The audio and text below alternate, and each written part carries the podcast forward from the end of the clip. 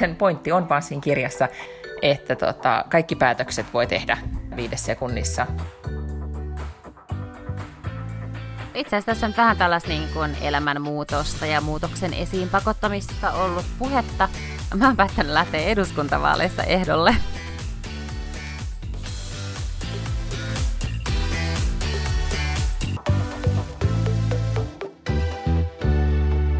Hei vaan hei, täällä Liidingö kutsuu Suomea, mutta ei ole vissiin Helsinki nyt. Lotta Paklund, missä olet? Ei ole Helsinki, vaan mä olen Tampereella. Mä oon viidennessä toista kerroksessa mun hotellihuoneessa ja katselen siis käytännössä näen täältä koko Tampereen, koska Tampere ei ole ehkä niin valtava paikka, mutta tämä on ihan helvetin korkea talo. Onneksi olkoon Tampere, olet saaneet siis Lotta Paklundin vieraaksenne. Just niin. ja, täällä, täällä siis, ja täällä Miina Lange, joka on eilen saapui kotiin Foorön kuivalta Lomasaarelta ja on nyt sitten mietin, että pitäisikö lähteä takaisin sinne Lomasaarelle vai miten mä selviän tästä pyykkivuoresta ja kaauksesta. Siis Eli tää... in, integraatio mm. urbaaniin elämään ei ole vielä ihan niin kuin hoitunut. Ei, siis ja ylipäätään integraatio arkeen, että tässä on nyt ollut paljon tämmöisiä e, kolmevuotias on hyvin jo odottelee varmaan tarhaan pääsyä ja äiti odottelee, että kolmevuotias pääsisi sinne tarhaan. Ja sitten meillä oli tämmöinen incidentti tässä, siis mulla on, ei ole siis työttörillakaan vielä alkanut, mutta on ensi viikolla yksi tärkeä johtoryhmäpalsu, missä me ollaan valmisteltu esitys. Ja tota, käytiin tätä esitystä läpi äsken, niin se keskeytyi siihen, kun kolmevuotiaani tuli alas ja sanoi äiti pissi. Ja menin tutustumaan tilanteeseen, niin lapsi oli siis pissannut meidän sänkyyn, jossa hän oli nukkunut päiväunensa. Ja, niin. ja, si, ja sitten tämä integraatio arkeen ja elämää ja kaikkea, niin just tuntui siinä vaiheessa, että herra Jumala, mä tarvitsen viisi viikkoa lisää lomaa, että mä selviän. Niinpä, mutta hei, sä voit aina muistella, että sulla on niitä viikonloppuja nyt läänitetty sinne pitkin syksyyn, jolloin sä olet yksin. Se on totta. Ja itse asiassa nyt heti jo alkoi kovat neuvottelut puolia toisen, että mitä näille viikonlopuille tehdään. Mutta ne on nyt jo spiikattu kalenteri, eli ne ei, niitä ei muuteta. Hyvä. No miten sinne Tampereelle? Täällä on kuule käynnissä tämmöinen media- ja message-tapahtuma, joka tapahtuu joka vuosi. Tänne tulee kaikki TV-tuotantoyhtiöt, kaikki TV-kanavien edustajat ja sitten ihmiset, jotka toimii tässä liepeillä, niin kuin vaikka Teosto ja Gramex ja, ja kaikenlaisia erilaisia järjestöjä, operaattorit ja näin. Ja täällä on kaiken näköisiä hyviä puheenvuoroja ja esitelmiä ja muita tässä pitkin päivää. Ja illalla on sitten tällainen juhla, jossa jaetaan muun muassa formaatti Finlandia, palkintoja ja sitten huomenna vielä vähän seminaariohjelmaa ja sitten kotia päin. Vau, wow, wow. Ja siis onko tämä joka vuosi Tampereella? No tämä on nyt ollut muutamia vuosia Tampereella, joita on ollut aikoinaan Naantalissa ja sitten ennen kuin mä oon tullut alalle, niin tämä on ollut jossain Kotkassa ja jossain muuallakin myös. Mm-hmm. Onko se, onko se semmoinen niin humutapahtuma, että on, onko se niin asiapitoinen vai onko paljon vielä roseeta ja, tiedätkö, letkeä tunnelma? On siis letkeä tunnelmaa, mutta kyllä tämä silleen on ihan asia, että, että tuolla on nyt niin kuin varttia vaille kymmenestä aamulla istuttu siis ihan kokoussalissa tai tuommoisessa seminaarisalissa ja sitten siellä vaihtuu puhujat edessä ja ja tota niin, niin, että täällä ei ole silleen keski-eurooppalaisittain, että sitten lounaalla ihmiset esimerkiksi jois viiniä ja sitten siellä olisi niinku vaikka baari auki siellä jossain niinku seminaaritilan takaosassa ja sitten voisi sieltä käsin seurata näitä puheenvuoroja, vaan kyllä tässä istutaan aika tiiviisti johonkin tuonne viiteen ja sitten mun mielestä tässä on joku tunti suihkuaikaa ja sitten, sitten on joku kuljetus sinne iltapaikkaan. Niin, eli siinä sitten otetaan vauhdikas lähtötapa, niin kuin joo, aina iltaan. Joo. joo. Joo. Ja nyt sitten tässä vaiheessa niin sanon, pyydän jo anteeksi siis leikkaajaltamme ja, ja yleisöltä, koska tuo kolmevuotias, jonka olen sulkenut omaan huoneeseensa leikkimään, nyt leikkii vissi jotain palautuhommelia, koska hän huutaa. Mutta ei välitetä siitä. Mm. Mm.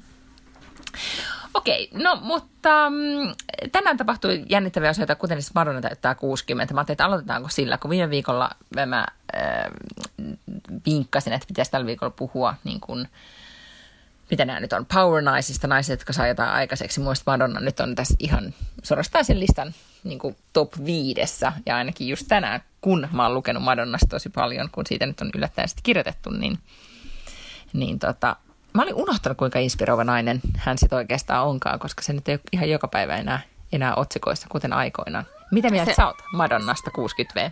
Joo, no ensinnäkin siis todella hämmästyttävää, että hän voi olla 60-vuotias, koska 60 hän alkaa musta olla sille vähän niin kuin eläkeläinen. Jotenkin mä varmaan niin kuin, ja siis vaikka mä näin kurantteja kuvia Madonnasta, niin mä niin kuin jotenkin näen sen saman ihmisen, joka oli niissä holiday-videoissa ja, ja, ja niin kuin Like a Virgin-videoissa. Tota, Mutta onhan hän siis, äh, niin kuin varsinkin meidän sukupolvelle, niin olihan se aina semmoinen power-nainen, että et, et, jos pieniltä tytöiltä tai tytöiltä tai naisilta kysyttiin, että kuka olisi naisesikuva, niin kaikki oli sille, että no Peppi Pitkätossu ja Madonna. Että sehän on ollut niin kuitenkin hyvin sellainen sukupolvikokemus, musta tuntuu meidän sukupolven naisille. Todella, ja, ja sitten hyvin erityyppinen, vaikka, vaikka on paljon samaakin, mutta silti tosi erityyppinen kuin esimerkiksi Beyoncé.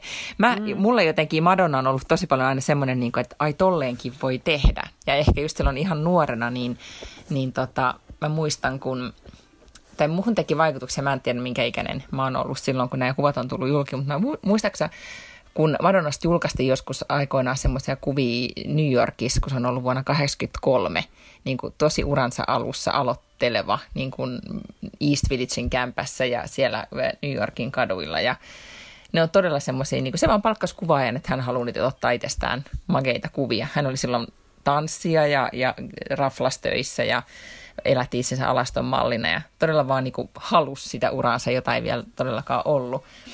Mutta niissä kuvissa, kun äh, muistan, kun mä näin ne eka kertaa, niin jotenkin niissä on ihan mahtava tunnelma. Semmoinen jotenkin niin kuin, äh, hänen sen silmistä, joka niin kuin paistaa oikein siitä olemuksesta, että mä vaan nyt tulen ja otan maailman, että kukaan ei voi estää mua. Jotain semmoista tosi raakaa mm, en mä tiedä, mitä se on sitten voimaa tai tahdonvoimaa.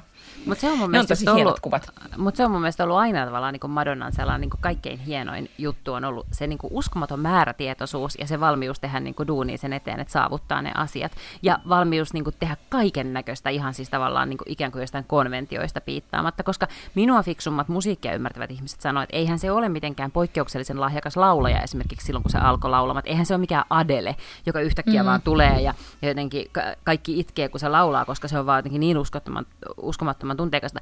Mutta se oli siis viihdyttäjä niin, kuin niin läpeensä, tai varmasti on vielä tänäkin päivänä. Ja sitten se uskallus, mikä siinä oli, niin oli kyllä kyllä se teki tosi monia asioita ensimmäistä kertaa. Että onhan se ollut siis sellainen niin kuin, äh, baan, baanbryttäri, niin kuin sanotaan ruotsiksi, uranuurtaja. Todella. Ja sitten ehkä niinku, mä, mulle ei se, tai niinku musiikki totta kai, ja yritettiin valettikoulussa Voguea vääntää niinku mm. aina, aina vapaa-ajalla ja niin edelleen. Tavallaan ne, et, se musiikki jo ilman muuta, mutta kyllähän hän on tosi paljon ollut myös tämmöinen eh, ehkä nyt no tyyli, mutta ikoni, tai niin kuin, että joka on vaan vaihtanut tyyliä ja, ja tapaa olla ja elää. Ja, ja se on ollut just mun mielestä tosi inspiroivaa. Mm. Mä sille Mua ei ole silleen kauheasti kiinnostanut se tyyli, mutta musta se jotenkin, että se, että se on niin makea tyyppi, se uskallus ja rohkeus on aina ollut mun mielestä jotenkin hänen siisteimpiä puoliin. Todella. Nyt, nyt mä menen seuraamaan, lapsi menee just nyt. Joo, ja sitten ehkä niinku, niin, mutta siis sä et voi siis nimetä jotain tiettyjä juttuja, mitkä sulla on jäänyt mieleen Madonnan tyylistä, jos ei se tyyli ole sulle ollut se juttu. En, en oikeastaan pysty. Muuta Koska... kuin jotain, että Vogueissa sillä oli miesten vaatteet tai joku silleen puku, eikö sillä ollut vähän niin kuin puku päällä ja jotain. Mä, mä, ne on ihan täysin tällaisia kliseisiä mielikuvia, mitä mulla on, että semmoiset kuin pitsihanskat ja sellaiset niin kuin, Siis kyllähän kasarimuoti monella tapaa, niin kuin, että jos pitäisi pukeutua kasariksi, niin kyllä olisi niin kuin helppoa pukeutua vain johonkin niin kuin Madonna-farkkutakkiin ja semmoiseen hulluun hameeseen ja maihareihin. Niin ja niihin, äh, mun muista mun on ollut siis ala valtaisa määrä niitä käsirenkaita, niitä, mm. jotka kilisi, niitä kasarirenkaita. Mutta mulle esimerkiksi siis, tämä on nyt aivan irrelevantti, mutta pieni yksityiskohta vaan, siis mä en tiedä, oliko se Rain-video, tai niin, edes, niin kuin, silloinhan videot oli myös se juttu, että ei edes mä en edes muista sitä kappaletta, vaan mä todellakin muistan vaan sen videon, missä Vanilla on leikannut tummat lyhyet hiukset, kun silloin kaikilla oli, tämä oli 90-luvulla jotakin, koska silloin kaikilla oli lyhyet hiukset, jotka oli kuuleja. Ja, ja sitten sillä oli Adidaksen gaselle tennarit jalassa. Ja mä muistan aina, kun mä näin sen videon ja mietin, että herra Jumalat, kuuleimmat kengät koskaan Adidaksen kasellet, että noin pitää saada. Sä olet siis tutustunut muihinkin inspiroiviin naisiin, onko näin? Joo, kyllä. Tai itse asiassa en tutustunut, mutta mä, viime viikolla mulla jäi silloin sanomatta, tai tota, muista kun ollaan joskus puhuttu Joanna Colesista, joka oli siis entinen Hurstin sisältö sisältöjohtaja ja nyt siis lähti viime viikolla, irtisanoutui pestistään. Niin tota, hän oli vaan tehnyt siis hienon tämmöisen kokooman omaan Insta-storiin puolelle niin kuin omasta vaan Hearst-ajasta ja siitä, että mitä hän oli siellä sanonut aikaiseksi. Ja silloin oli muutama tosi mahtava tämmöinen ö, sitaatti, jotka on vissiin, mä en tiedä, onko nämä nyt levinnyt sit hänestä meeminä vai, vai onko hän itse nämä nyt keksinyt vai, vai miten. Mutta mä ajattelin nyt lukea nämä, koska nämä oli mun mielestä vaan todella inspiroivia. Ykkönen on tämmöinen kuin Balance is overrated, I like extremes. Ja, ja muutenkin nyt kun tämä arki alkaa, niin alkaa ymmärtää, että, että, tota, että sitä tasapainoa ei sit, oikeastaan sitä ei voi saavuttaa. Ainakin taas tulee sellainen olo valitettavasti. Sitten äh, hän on mm. lainannut, äh, ja tämähän tämä on klassikko, mun mielestä edelleen, ehkä tämä johtuu siitä, että mulla on oma kosmomenneisyys, niin Helen Curly Brownhan aikoina, joka siis perusti kosmon, niin on sanonut näin, että good girls go to heaven, bad girls go everywhere. Ja, ja Joanna Colson mm-hmm. on lainannut myös tämän sitaatin. Ja edelleen, vaikka maailma on muuttunut tosi paljon sitten siitä, mitä tämä on sanottu, niin siinä on kyllä pointtinsa etenkin, jos tämän bad girls ymmärtää nyt vähän laajemmin kuin, kuin ehkä siten, kun kuin se on aikoinaan tarkoitettu, mm. kun se on lausuttu joskus 60 Kyllä, kyllä. Enkä mä, jo, mäkään en ymmärrä tota enää silleen, että sun pitää olla jotenkin tuhma tai ilkeä tai bitch, vaan se tarkoittaa vaan lähinnä sitä, että sä et saa olla kilttityttö. Siis se tarkoittaa vaan sitä, että kilttityttöt on vähän semmoinen, että se, niinku, niin, että se on liian kiltti. Mm. Ja siihen ei pidä niin kuin haksahtaa. Että pitää olla semmoista tervettä itsesuojeluvaistoa ja tervettä itsekkyyttä, jotta pääsee eteenpäin. Se ei tietenkin tarkoita sitä, että tallotaan muut matkalla tai toimitaan jotenkin epäeettisesti tai, tai omien arvojen vastaisesti, mutta silleen, että muistetaan pitää huolta myös niin kuin itsestä ja omasta edusta. Just näin, ja mä luulen, että toi konnotaatio eh, tai ajatus siitä, että minkälainen on bad girl silloin aikaisemmin, niin siihen, eh, oli, mm. siihen sisältyi paljon enemmän tämmöistä, että oot bitch ja niin edelleen, to, toisin kuin nyt. Mutta joo, edelleen siis, kun joskus tuntuu, että se toi on vähän semmoinen niin vanhanaikainen tai että kukaan ei enää sano noin. Mutta nyt kun se tuli mm. vastaan tuolla John Storeissa, niin tuli taas semmoinen olo, että well, se pitää kuitenkin edelleen paikkansa, just niin kuin sä sanoit. Mutta sitten tämä. There's no secret hack. You just have to work really hard. Ja tämä oli mun mielestä, no. niin kuin, tiedätkö, tämmöinen muistutus tällä syksyn aluksi, että, että oikeasti kun lukee mä, mä seuraan nyt useampaa tämmöistä inspiraatio-instagramia, niin tota, niin, jotka on täynnä positiivisia voimalauseita, niin, niin sitten kyllä tämä on ihan hyvä muistutus siitä, että mikään voimalause ei vie sinua eteenpäin, ellei se tee ja tosi myös, töitä. Niin, mutta se on myös todella helpottavaa, koska se on myös äärimmäisen demokraattista. Se tarkoittaa sitä, että kenelläkään ei ole mitään sellaista salaista hyvä veli-verkostoa. Okei, toki joillain, joillain on, mutta ne on kuitenkin vähemmistössä. Mutta hirveän pitkälle pääsee jo sillä, että vaan on ahkera ja tekee paljon töitä. Kyllä. Joo, ja, ja oikeastaan tähän niin kuin, että sillä, että mikä erottaa se, että ne, jotka tekee ja saa aikaiseksi tai menestyy verrattuna sitten niihin, jotka ei, niin tähän on mua nyt jotenkin viime päivinä, mä oon siis viimeiset lomapäivit saarella käytin siihen, että mä kuuntelin äänikirjaa, se vaan sattui mun loppu yksi äänikirja ja, ja sitä tarjottiin seuraavaksi, niin aloin kuunnella, niin äh, Mel Robbins, ootko törmännyt tällaisen blondiin inspiroivan naisen? No itse asiassa kiinnostavaa kyllä sen jälkeen, kun me laitettiin viestiä, olisiko ollut toissapäivänä, ja sä sanoit, että mä haluan sitten puhua Mel Robbinsista, ja mä en ollut hänestä koskaan kuullut, äh, niin varmaan pari tuntia myöhemmin, niin mun LinkedIn-fiidissä joku ihan täysin meidän kuplaan kuulumaton ihminen kirjoitti tästä. Hänellä on joku Five Second Rule. Joo, ja, hän siitä ja se on se kirja, nyt tämä Five Second Rule-kirja, jonka, jonka tota, mä oon nyt melkein kuunnellut loppuun. Ja tota, siinä on niin paljon asiaa, että sitä joutuu sitten kuuntelemaan tota, pienissä määrin, koska muuten ei, ei jotenkin niin kuin voi eh, sisäistä kaikkea. Mutta sen pointti on vaan siinä kirjassa, ja tämä on hänen omakohtainen kokemuksensa, minkä hän oivalsi joskus vaikeassa elämänvaiheessa, että, että tota, kaikki päätökset voi tehdä viides sekunnissa, tai niin kuin, että sä voit päättää viides sekunnissa, että sä teet jonkun asian ja sitten vaan työnnät itsesi tai saat itsesi tekemään sen ja, ja that's it. Nyt mä selitän sen tosi huonosti, mm. silloin siinä hieno eh, teoriakin Joo, mutta siis takana. varmaan tarkoittaa sitä, että jos sä, että jos sä rupeat niin kuin pidemmän aikaa sitä pohtimaan, niin sä keksit siis, e, jos sä pohdit sitä kauemmin kuin viisi sekuntia, niin sä keksit itsellesi ikään kuin tekosyitä Kyllä. olla tekemättä sitä asiaa tai pitkittämään tai lykkäämään sitä tai että miksi sitä ei kannata tehdä ollenkaan tai myöhemmin. Just näin. Eli kaikki ajatukset, mitä tulee mieleen, ideat ja edelleen, niin kaikki pitää kanavoida heti toimintaan. Eli mm. hänellä se alkoi siitä, että hän, hän tota, ei saanut oikein päiviensä aikana mitään aikaiseksi ja sitten ja muutenkin eli oli rankassa elämänvaiheessa, niin ei, siis ei saanut noustua sängystä, että makas vaan sängyssä ja sitten aiheutuu koko perheelle ongelmia, kun äiti ei koskaan noussut sängystä ajoissa, niin sitten hän niin kun, viides sekunnissa repi itsensä ylös sängystä ja, ja sillä oli jo paljon vaikutuksia heidän aamunsa sujumiseen ja niin edelleen. Hän, sit koko, mm, hän esittelee sit koko kirjassa kaikenlaisia, niin kuin, miten tätä sääntöä voi mihin tahansa elämän alueeseen – soveltaa. Ja ensin mä ajattelin, kun mä luin sitä, kun aloin kuunnella, niin mä olin että herra jeesentää, että miten, niin kuin, miten tämmöinen, niin kuin, kuulostaapa nyt aivan liian yksinkertaiselta. Mutta sitten kun se on, niin kuin, mm. perustelee sitä ja, ja siinä on tosi paljon testimoniaaleja, koska tästä on tullut liike, että ihmiset on niin kuin, alkanut toimimaan näin ja laittaa hashtag five second rule ja, ja kertoo, miten he ovat onnistuneet, niin se on, se on tota, selkeästi muuttanut ihmisten elämää ja sitten kun luki sitä, mitä pidemmälle sitä luki ja luki niitä testimoniaaleja, niin sitten enemmän tuli semmoinen olo, että ei shit, että ehkä tässä olisikin niin kuin, tämä saattaa no, toimia. No, toihan mun pitää nyt sitten laittaa listalle. Mutta joo, sitten mä aloin seurata muutenkin hänen, hänen tota Insta, joo, Insta-tilejä ja sitten sillä oli oma YouTube-kanava ja niin edelleen. Ja, ja kaikki tämä lähti siitä aikoinaan, kun hän piti TED Talkin ää, oman elämänsä ikään kuin muuttamisesta ja siitä tuli supersuosittu. Eli tässä nyt jos joku kaipaa inspiraatiota tälle syksyn alkuun, niin Mel Robbins voi olla oikea ihminen. Tai sitten ei. Mm-hmm. Mä laitan nyt tuon ainakin kuuntelulistalle heti. Mä tällä hetkellä luen Nalle Valrussin elämäkertaa, mikä on sekin mielenkiintoista.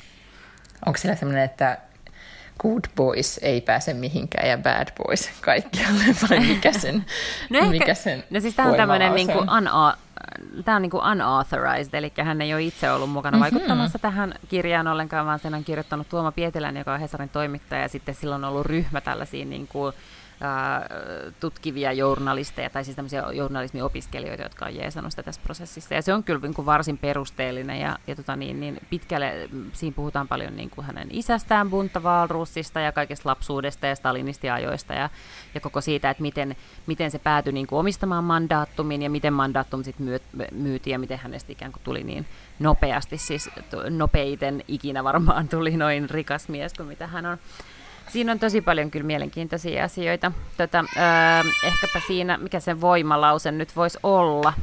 Tota, mä luulen, että, että Nalle Valrussin etu on se, että se on siis poikkeuksellisen fiksu jätkä. Mm. Se on siis, tiedätkö, kun on jotkut, jotka vaan omaksuu hirvittävän nopeasti uutta tietoa, järjestelee sen aivoissaan valo, niin kuin valon nopeudella ja on vaan niin kuin terävämpi kuin kaikki muut, niin hän on siis sellainen. Ja se varmaan tietysti edesauttaa kaiken näköisissä asioissa. Niin, ja se, niin ja aika monessa ehkä se on noissa elämänkierroista, jos aletaan miettiä näitä, että miksi jotkut ihmiset on supermenestyviä, niin kyllähän sieltä aika usein paljastuu se, että he ovat poikkeusyksilöitä tai poikkeuksellisia älykkäitä tai että mm. just poikkeuksellisesti pystyvät omaksumaan tietoa tai poikkeuksellisesti, onneksi on niitäkin keissejä, että poikkeuksellisesti tekevät paljon, koska onhan sitten... Joo kyllä. No mm. mitä ilmeisimmin, niin hän siis, hänessä yhdistyy paljon näitä asioita, eli hän myös hyvin määrätietoisesti kasvattaa omaa verkostoaan aina, ja hän hyvin määrätietoisesti tekee töitä, ja sitten siihen yhdistettynä tämä hänen poikkeuksellisen niin kuin, ää, nopea älyisyys ja ikään kuin informaation ö, omaksumiskyky, niin, tota, niin tietysti, ja sitten varmasti totta kai ajoitus ja onni on aina sellaisia asioita, jotka, jotka tota, niin, niin vaikuttaa näihin asioihin, että tietenkään hän ei niin kuin tänä päivänä tai voisi totta kai perustaa investointipankin, mutta että et eihän se, se ei tietenkään toimi ollenkaan samalla tavalla. Osa siitä, että mandaattum silloin lähti niin karmeeseen nousuun, oli se, että elettiin 90-lukua ja oli paljon tämmöisiä niin valtionomisteisia yrityksiä, mitkä yksityistettiin, oli paljon tällaisia erilaisia fuusioita, mitä piti tehdä ja näin, että, että heille myös oli sitä niin kuin duunia aivan erilaisella tavalla ja sitä pystyttiin hinnoittelemaan sillä lailla, että viiva alle jäi niin, kuin niin paljon enemmän kuin tällä hetkellä tämmöisessä kilpailutilanteessa jäisi. Aivan. Tota, mun Facebook-feedissä oli äh, analysoitu kymmenen suurimman tiedotusvälineen otsikot tänään ja, ja arva mikä se oli pääotsikkona. On siis torstai, kun no. me tätä nauhoitetaan. Kimi Räikkösen elämänkerta, mm. ihan kuin Suomessa ei olisi mitään muuta tapahtunut kuin se, että Kimi on julkaissut Kyllä, kirjan. Siinä... Tai Kimi ja Kari Hotakainen ovat julkaisseet kirjan. No Kato, kun sitä mä menisin sanoa, että tämän on pakko olla siis myyntihitti, koska tässä yhdistyy kolme asiaa, mitä suomalaiset, erityisesti suomalaiset miehet rakastaa. Eli Kimi Räikkönen, Kari Hotakainen ja päivätolkulla dokaaminen. Koska sitähän nämä kaikki otsikot on ollut silleen, Kimi joi koko armeijan, Kimi joi 16 päivää putkeen, Kimi oli kännissä. Niin aivan, siis Kimin alkoholi. Mä en katsonut niitä sen suuremmin, että mitä, mitä tota, aiheita siellä oli. Mutta joo, siis tämä täytyy olla vähän niin kuin, tämä on nyt Suomen Slaattan elämänkerta. Koska Slaattan oli silloin hänen elämänkertansa, kun tuli, niin se räjäytti pankin Ruotsissa, niin tästä täytyy olla sitä samaa. Mä nyt oletan, että se on siis hauskasti ja hyvin kirjoitettu, koska kirjailija on äh, hän mikä on. Mm-hmm. Hmm. Sitten toinen kiinnostava tämmöinen vaan populaarikulttuurihavainto. Luiksa tota, Antti Jokinen aikoo tehdä elokuvan Helen Scherfbeckistä. No en lukenut, mutta sepä onkin mielenkiintoista, okei. Okay. No eikö olekin, että hänen mielestä se on kiinnostava henkilö, ja hän oli yrittänyt saada Sofi Oksasta äh, kirjoittamaan käsikirjoituksen, mutta Sofi oli sitten kieltäytynyt, eli nyt Antti kirjoittaa itse. Oh no. Okay. Niin, no, siis mulle tuli myös vähän semmoinen, että mä ajattelin näin, että voi hitsi sentään, että onko nyt niin, että meidän suurnaisia, joita nyt ei niin kauhean monesta ole tehty elokuvia, niin onko sitten mm. vaan nyt niin, että sit meille elokuvan tekijö, tekijöinä naisia niin paljon, että ne voisi tarttua tähän aiheeseen. En, en sano, etteikö mies nyt saisi tarttua naistaiteilija aiheeseen, mm. mutta olisipa nyt ollut kiva, että sen olisi tehnyt joku nainen. Niin, tai ammattikäsikirjoittaja. Lähinnä silleen ajattelin. niin, sä kiinnität nyt tuohon huomiota. Joo, mä, mä, mulle tämä oli nyt vaan tämmöinen sukupuolikysymys. Miten vaan? Joo. No, ne oli mun, ne oli mun populaarikulttuurihavainnot tältä päivältä.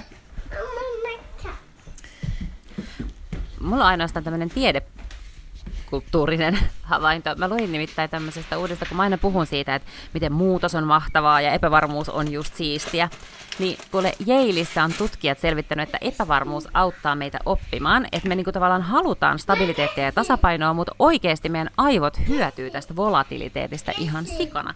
Eli me vaan siis, kun aivojen tämä, onkohan se etulohko sitten, prefrontal cortex, niin äh, siellä on paljon enemmän toimintaa silloin, kun on sellaisessa tilanteessa, jonka ikään kuin lopputulosta ei pysty ennakoimaan tai, tai jos se ei ole kauhean omillaan. Ja silloin meidän aivot yhtäkkiä käynnistyy ja käy ylikierroksilla. Ja sen takia tämä tutkimus, täällä on tämmöinen Yale Medical Schoolin neurotieteiden, psykiatrian ja psykologian professori, joka sanoo, että ihmisten pitäisi hakeutua paljon enemmän tilanteisiin, jossa meidän aivot stimuloituu, koska silloin me opitaan enemmän. Et pitäisi vaan aina mennä päistikkaa uuteen ja epävarmaan ympäristöön, ihan sille for the fun of it, ja uusiin tilanteisiin, jotka on hirveän pelottavia. Ei nyt ehkä sellaisiin, että siis niin fyysistä vaaraa aiheuttaa, vaan siis sellaisia, jotka pelottaa ikään kuin henkisellä tasolla, koska se edesauttaa meidän aivoja sisäistämään uutta informaatiota. Niin, ja siis no sitähän sanotaan, että, että ylipäätään Ää, tai silloin kun sun on pakko muuttua tai pakko tehdä joku, joku muuvi, niin silloinhan se yleensä sitten teet sen ja, ja siitä tulee mm-hmm. hyvä. Mutta yle, niin kyllä se, että me odotellaan sitä, sitä tota hetkeä, että, tai että, että alkaisi tehdä mieli tai niin kuin hotsittaisi tehdä jotain juttua. Ja tämähän minusta oli kiinnostaa, se Mel Robbins hän sanoo näin, että jos sä odotat, että sua... Ää, että sulle tulee fiilis tehdä joku juttu tai tehdä joku elämänmuutos tai näin, niin joudut odottaa koko loppuelämässä, koska meillä ei, me emme, meidän aivot on rakentuneet niin, että emme halua tehdä mitään muutosta jolloin niin kuin, Ja niin. toihan niin. on siis, toihan on just kirjan kirjoittajat, siis kirjailijat, vaikka ne olisi miten lahjakkaita ja taitavia, niin nehän aina sitä sanookin, että kukaan ei ole ikinä kirjoittanut kirjaa sille inspiraatiolla. Että, että voi sulla tulla joskus joku inspiraatio ja voi tulla flow ja tällaista, mutta ei kukaan elämässään ole saanut kirjaa loppuun sillä, että on vaan kirjoittanut aina silloin, kun on ollut luova fiilis, vaan se tulee sillä, että sä perslihakset vaan kasvatat ja istut siinä ja nykötät ja kirjoitat. Joo, ja tämä sama pätee siis Mel Robbinsin mukaan aivan kaikkeen. Ja mä oon nyt itse asiassa vähän nyt vähän harjoitellut tätä viiden sekunnin sääntöä. No. Esimerkiksi just tänä aamuna, että mä olisin herännyt kertarysäyksellä, mutta en kerta kaikkea. Sitten mä laskin viite ja sitten mä olin kyllä silleen, että, että mä nyt nukun vielä vähän aikaa, koska mies voi olla lapsen kanssa. Eli olikohan tämä just se, mitä se Mel Robbins tarkoitti? Eikö mä jotenkin ajattelin, että tämä Mel Robbinsin filosofia olisi ollut se, että lasket viiteen ja nouset? Niin oli, mutta mä laskin viiteen ja, ja en sitten noussut. Mutta siis tavallaan päätöshän se on toikin, että jos hän ikään kuin kannustaa siihen, että tekee päätöksen, niin toikin oli päätös. Mm, se on totta. Mutta ylipäätään ehkä se, että, että jos ajattelee jotain asiaa, ja, niin pitää heti eh, tehdä se, niin mä veikkaan, tai siinä on tosi paljon pointtia, ja mun mielestä tämä, niin kuin, että, että ollaan jossain niin kuin muutoksessa, tai että muuttumisen, tai mikä tämä nyt on, kaauksen tila, epävarmuuden tila, auttaa meitä oppimaan paremmin, niin, niin kun silloinhan voisi ajatella, että menee helposti paniikkiin tai ei. Että se kaos ikään kuin estää meitä oppimasta.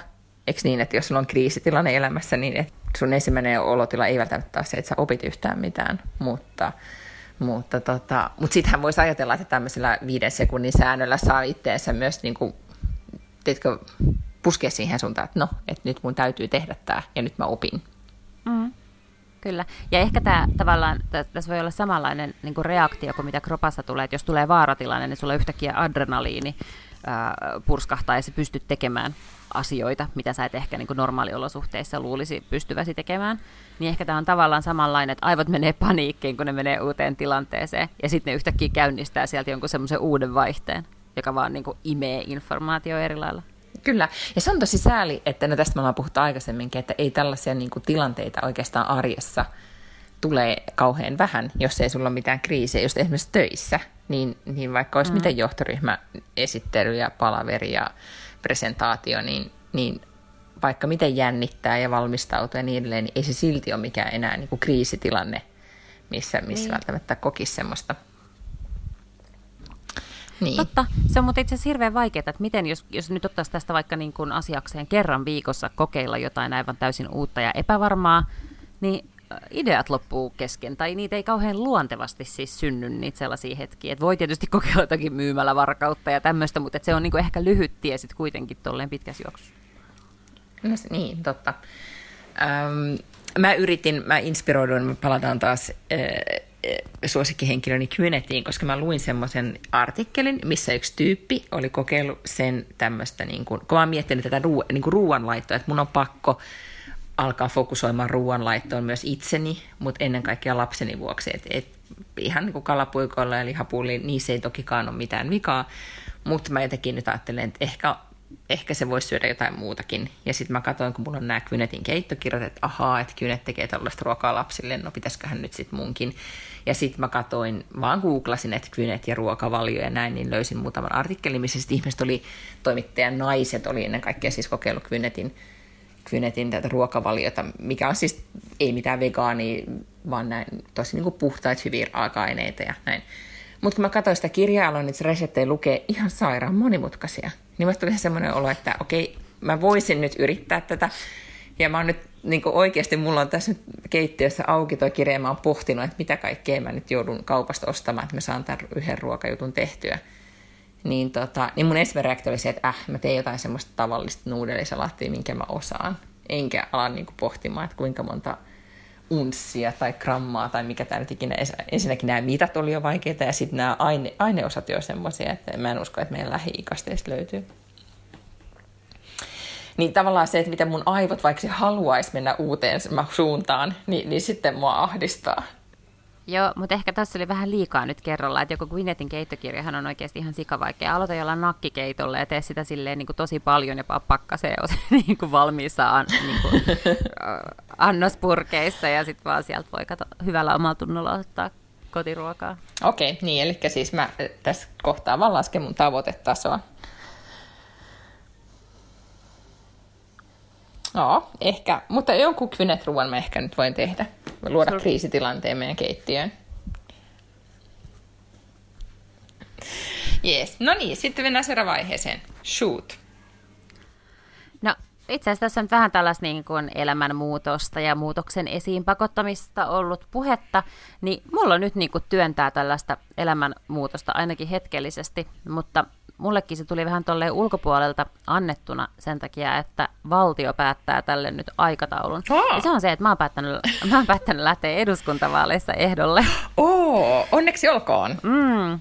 Kiitoksia. Ja se siis sen takia tulee ulkopuolelta, että vaalit on huhtikuussa like it or not, tai vaikka niin missä hetkessä tahansa ihmis, ihmisen elämää päättäisi lähteä, niin ne pitää sitten kuitenkin tehdä silloin, kun ne vaalit on. Että sitä ei voi itsekseen nyt päättää, että nyt mä ryhtyisin kansanedustajaksi ensi kuussa, vaan pitää odottaa nyt huhtikuuhun ja käydä ne vaalit. Mutta sellaista mä nyt sitten tässä puuhastelen. Kauhean kiinnostavaa. 9. Mm-hmm. 10. päivä 9. sitten lyödään lukkoon vasta virallisesti tämä lista, eli nyt mä oon vasta ikään kuin tyrkyllä ehdolle, ja sitten silloin päätetään, että ketkä ne virallisesti on ne ehdokkaat. Niin, että siis onko se nyt Helsingin vaalipiiri vai miksi sitä nyt kutsutaan sitten? Joo, Joo. Helsingin vaalipiiri, ja tämä on siis ainoastaan kokoomuksen puolesta, että sitten muut, ehdok- tai muut puolueet voi asettaa sitten milloin nyt haluavat niitä omia ehdokkaitaan. Okei, ja milloin sitten... Ähm kun siis valitaan, puolue valitsee ehdokkaat vaalipiirissä 10.9., niin milloin sitten ikään kuin alkaa todellinen työ vai alkaako se sitten heti? No kyllä se alkaa oikeastaan heti ja onhan totta kai mulla vähän jo niin kuin alkanut, että kyllä mä nyt on kovasti asioita kirjoitellut ylös ja miettinyt, että mistä kaikesta mä haluan sen kampanjan aikana puhua ja tehnyt suunnitelmia, mutta varmaan niin kuin ehkä ihmiset ei kyllä herää näihin asioihin sille ihan sairaan aikaisin, että mä luulen, että ihmiset ehkä vasta tuossa niin kuin helmimaaliskuussa alkaa ehkä miettiä sitä, että totta, että nyt on tota niin, niin, tulossa vaalit ja pitää keksiä, että kuka olisi se oma ehdokas. No kamalan kiinnostavaa, että, että mikä sai sut nyt, sä, sä oot vähän puhunut, ja silloin kun me puhuttiin tästä silloin aikaisemmin, niin mä ajattelin, että vaaleihin on ihan iän kaiken vielä aikaa, ja että, mm. että tota, että jotenkin koko homma on niin kuin kauhean pitkäjänteistä. Mutta nyt kun sä sanoit, että ne on jo huhtikuussa, niin hyvänen aika, eihän niihin nyt kauhean montaa kuukautta edes ole aikaa.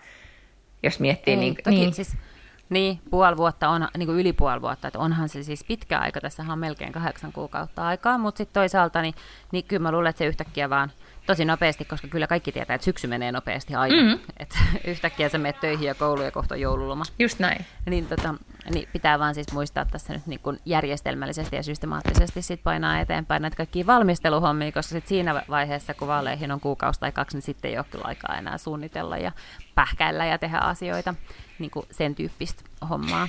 Mutta tämä tuli osittain siis siitä, että mähän pääsin nyt, tietenkin mä olin melkein vuoden tuolla Helsingin pormestarilla poliittisena erityisavustajana, pääsin niin kuin päivittäin tekemään työkseni politiikkaa ja sitten ikään kuin muistin vaan, että on siinä omat puolensa, on se kuitenkin niin kuin oma maailmansa, mihin mä solahdin jotenkin ihan sairaan yksinkertaisesti sisälle.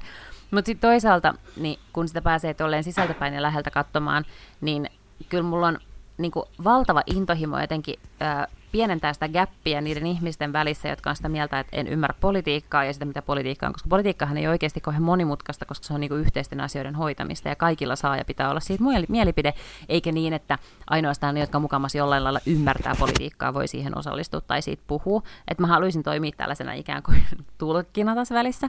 Ja sitten toisaalta kyllä on tämmöinen niin oma lehmä ojassa siinä mielessä, että mun mielestä mm, kokoomus ajautuu liikaa. Musta kokoomus on mun oma puolue ja se ei näytä nyt oikein siltä, kun sen pitäisi näyttää. Se ei ole mun mielestä tarpeeksi liberaali, se ei ole tarpeeksi kaupunkilainen ja siellä on liian vähän hyviä naisia.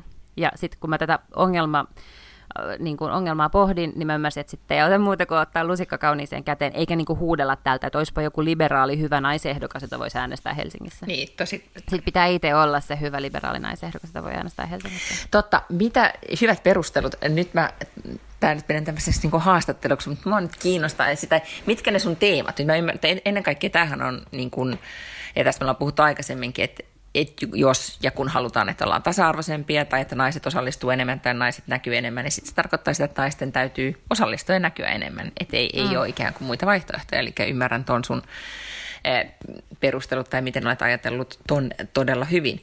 No entäs sitten tämä eh, teemat tai mitkä ne asiat, tietenkin sä nyt sanoit, että tämä, että kokoomus ei ole tarpeeksi liberaali tai tarpeeksi mm. urbaani, mutta mitkä siellä on ennen kaikkea sellaisia juttuja, mitkä, mi, mi, niin, niin, mihin, missä haluat puhua ja mihin sä haluat vaikuttaa? No tietysti tuo kaupungistuminen on kyllä yksi asia siitä, että, niinku, että mun mielestä on ihan oikein, että, että Helsingilläkin on härskisti omat puolustajansa, kyllä maakuntien miehet ja naiset ihan tarpeeksi puolustaa niitä omia maakuntiaan. Musta on ihan ok, että Helsinkikin saa semmoisia hyvin itsepäisesti Helsinkiä puolustavia ihmisiä, mutta sen lisäksi kaupungistuminen on siis valtava globaali megatrendi, joka vaikuttaa ihan sairaan moneen asiaan. Ja musta on jotenkin niin kuin, Mm, huolestuttavaa, että sit se debatti, mitä Suomessa käydään, niin on enemmän sellaista, että miten me saataisiin nyt kaikki jäämään sinne maaseudulle, eikä me niinku tehdä tavallaan toimenpiteitä sen eteen, että kun nyt tämä kuitenkin ikään kuin meistä siitäkin huolimatta, että me yritämme sitä estää, tämä globaali megatrendi vaan jatkuu, niin miten pystymme siitä hyötymään ja miten pystymme sitä hallitsemaan. Sitten iso asia on tietysti niin kuin tasa-arvo ja työ, ja mä oon niin kuin pallotellut tällaista niin kuin mutseille duunia tyyppistä ajattelua, koska siinä on niin kuin paljon ongelmia. Meidän pitäisi siis uudistaa meidän perhevapaa-järjestelmä. Meidän pitäisi myös niin kuin pystyä jollain lailla uudistamaan meidän työelämää. Just mitä säkin olet sanonut, että että ruotsalaiset naiset ei ajattele äitiyslomaa minä lomana. Ja siellä on myös niin kuin, työelämä tullut vastaan siinä, että siellä on ihan erilailla mahdollisuuksia tehdä tätä niin, niin, ö, osa päivästä tai lyhyempää työviikkoa tai lyhennettyä työaikaa niin kuin sekä äitien että isien silloin, kun lapset on pieni, että niin kuin miten me saataisiin työelämä joustamaan enemmän. Meillä käy nyt niin, että kun naiset on pitkiä aikoja pois työelämästä, niin se tarkoittaa sitä, että niiden tulot pienenee, mikä tarkoittaa, että kun ne on eläkeläisiä, niiden eläkkeet on paljon pienempiä kuin miesten eläkkeet. Meillä on siis köyhiä naisia. Tämä niin kertautuu pitkälle, pitkälle, pitkälle tämä, että meillä on niin kuin monien vuosien taukoja työelämästä. Ja sitten kyllä niin kuin henkilökohtaisia tragedioita naisille, että ne ei vaan etene urallaan niin hyvin kuin he voisivat sen takia, että siellä tulee pitkiä pätkiä pätkii, tota, niin, niin, niin tässä on niin tuossa, tuossa universumissa on paljon asioita, mutta sitten koko tämä ylipäätään niin työn tulevaisuus kyllä. Mä oon pallotellut sellaista ideaa, että, että, niin kuin, että pitäisikö Suomessa olla tulevaisuusministeriö.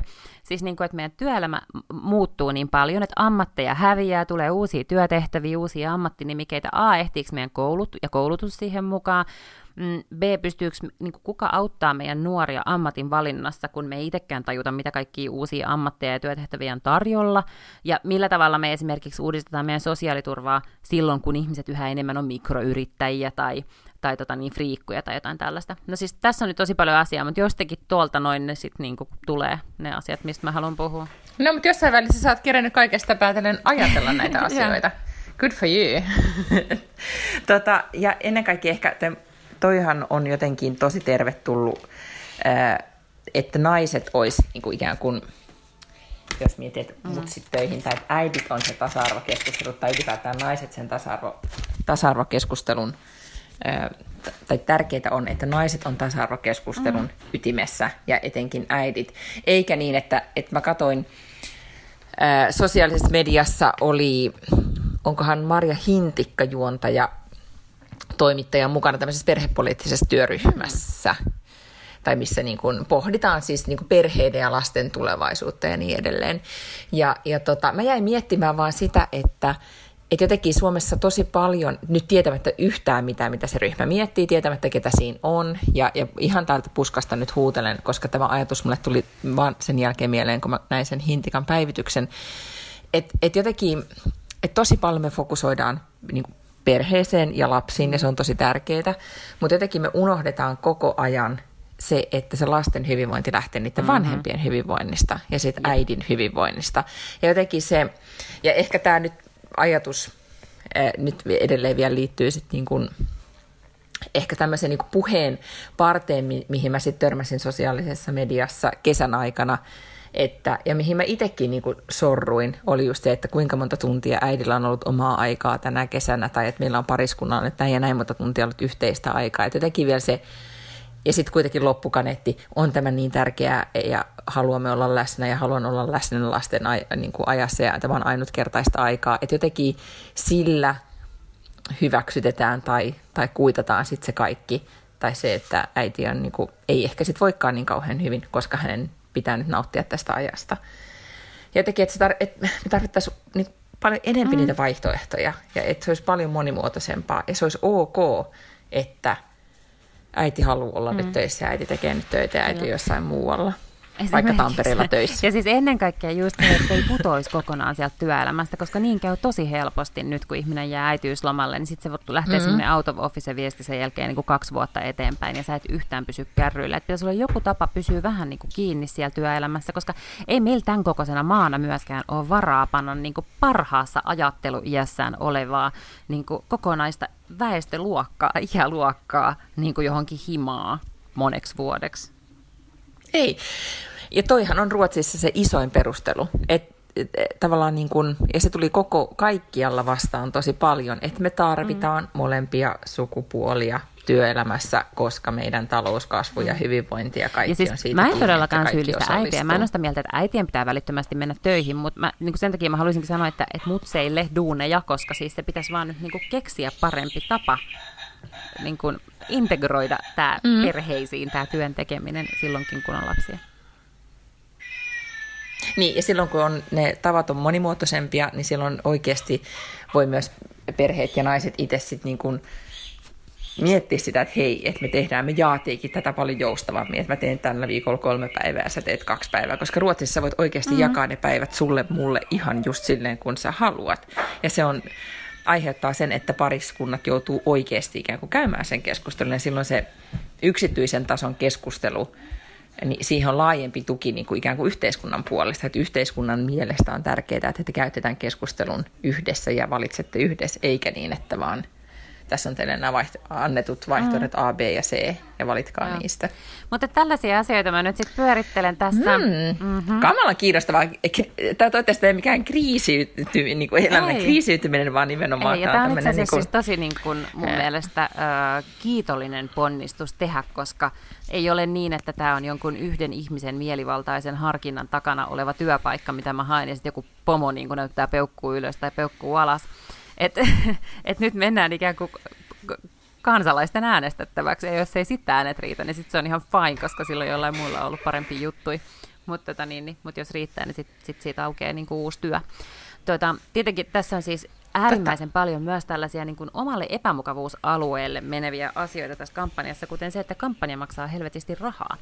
No, mä olen Mm. Niin, tämä oli mun seuraava kysymys. Niin otatko sä nyt lainaa vai onko sä säästänyt vai tehnyt no, sivukeikkaa? Mä no mä oon säästänyt vähän ja kyllä tota niin, niin, ja, ja miettinyt tätä sillä lailla niin pidemmän aikaa ja käytän tähän säästöjä myös, mutta, tota niin, niin, mutta eihän ne vielä riitä, että jos tuommoisen niin hyvän kampanjan tekemiseen menee useampi kymppitonni ja kyllä mä tässä niin 10 000 itse jollakin veivauksella aion laittaa, mutta että loput pitää siis vaan etsiä jostain muualta, mikä tarkoittaa sitä, että sit pitää vaan lähteä pyytämään rahaa. Ja se se kuule on mm eriskummallinen tilanne. En ole vielä siis ollut siinä tilanteessa, mutta, mutta tota, niin, niin, ei varmaan auta muuta kuin harjoitella niin kuin peili edessä.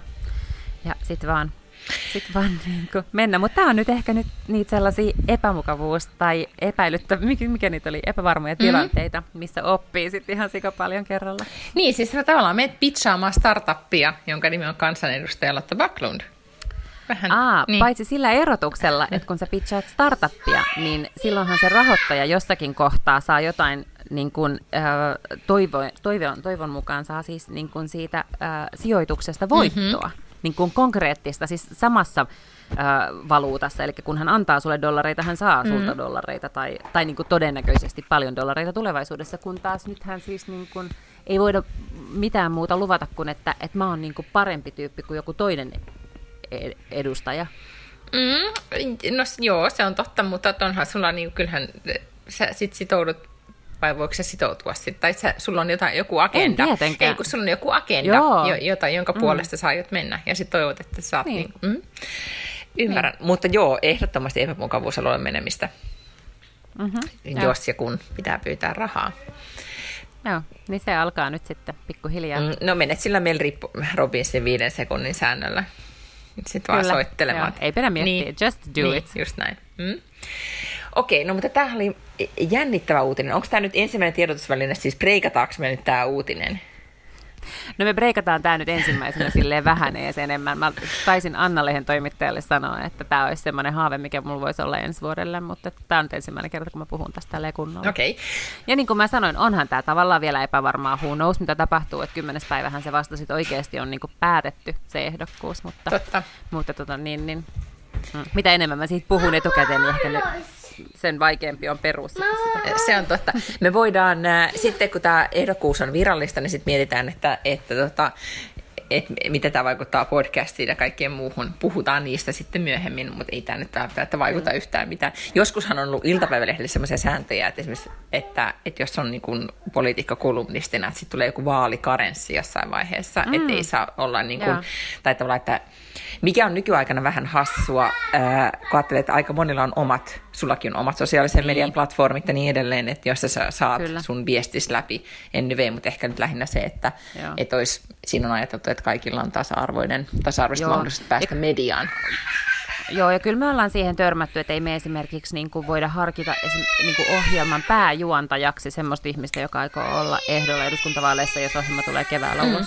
Joo, ja itse asiassa lehtien kannet ja niin edelleen, niin niitä tosi tarkkaan aletaan sitten miettimään. Mutta nyt täällä taas kuuluu äänimerkki. Mutta se äänimerkki tulee ihan sopivaan aikaan, koska eiköhän täällä olla pulkassa. Ja nyt mä voin laittaa meidän Instaan kuvan, kuinka paljon kolmenvuotias saa aikaiseksi näkkileivällä, pienillä semmoisilla nippeleillä, mitä levitetään ympäriinsä, kekseillä ja hermostuneella mielentilalla. Tämä on niinku, no. Tuhoa. Hyvä. Joo, nyt Joo. mä käytän loppupäivän näiden nippeleiden poimimiseen. Ja ensi viikolla, tiettikö, nähdään. Otetaan ihan kuule, että nähdään paikan päällä. Mä tuun Helsinkiin ja niin aloitetaan tehdään. työt ja sitten tehdään tämä homma taas normaalisti. Onnittelut ehdokkuudesta ja mahtavia Kiitos. jatkoja Tampereelle ja sitten hyvää viikonloppua kaikille. Puspai. Ja käykää tykkäämässä meidän Instasta Podcast. Moi moi. Moikka!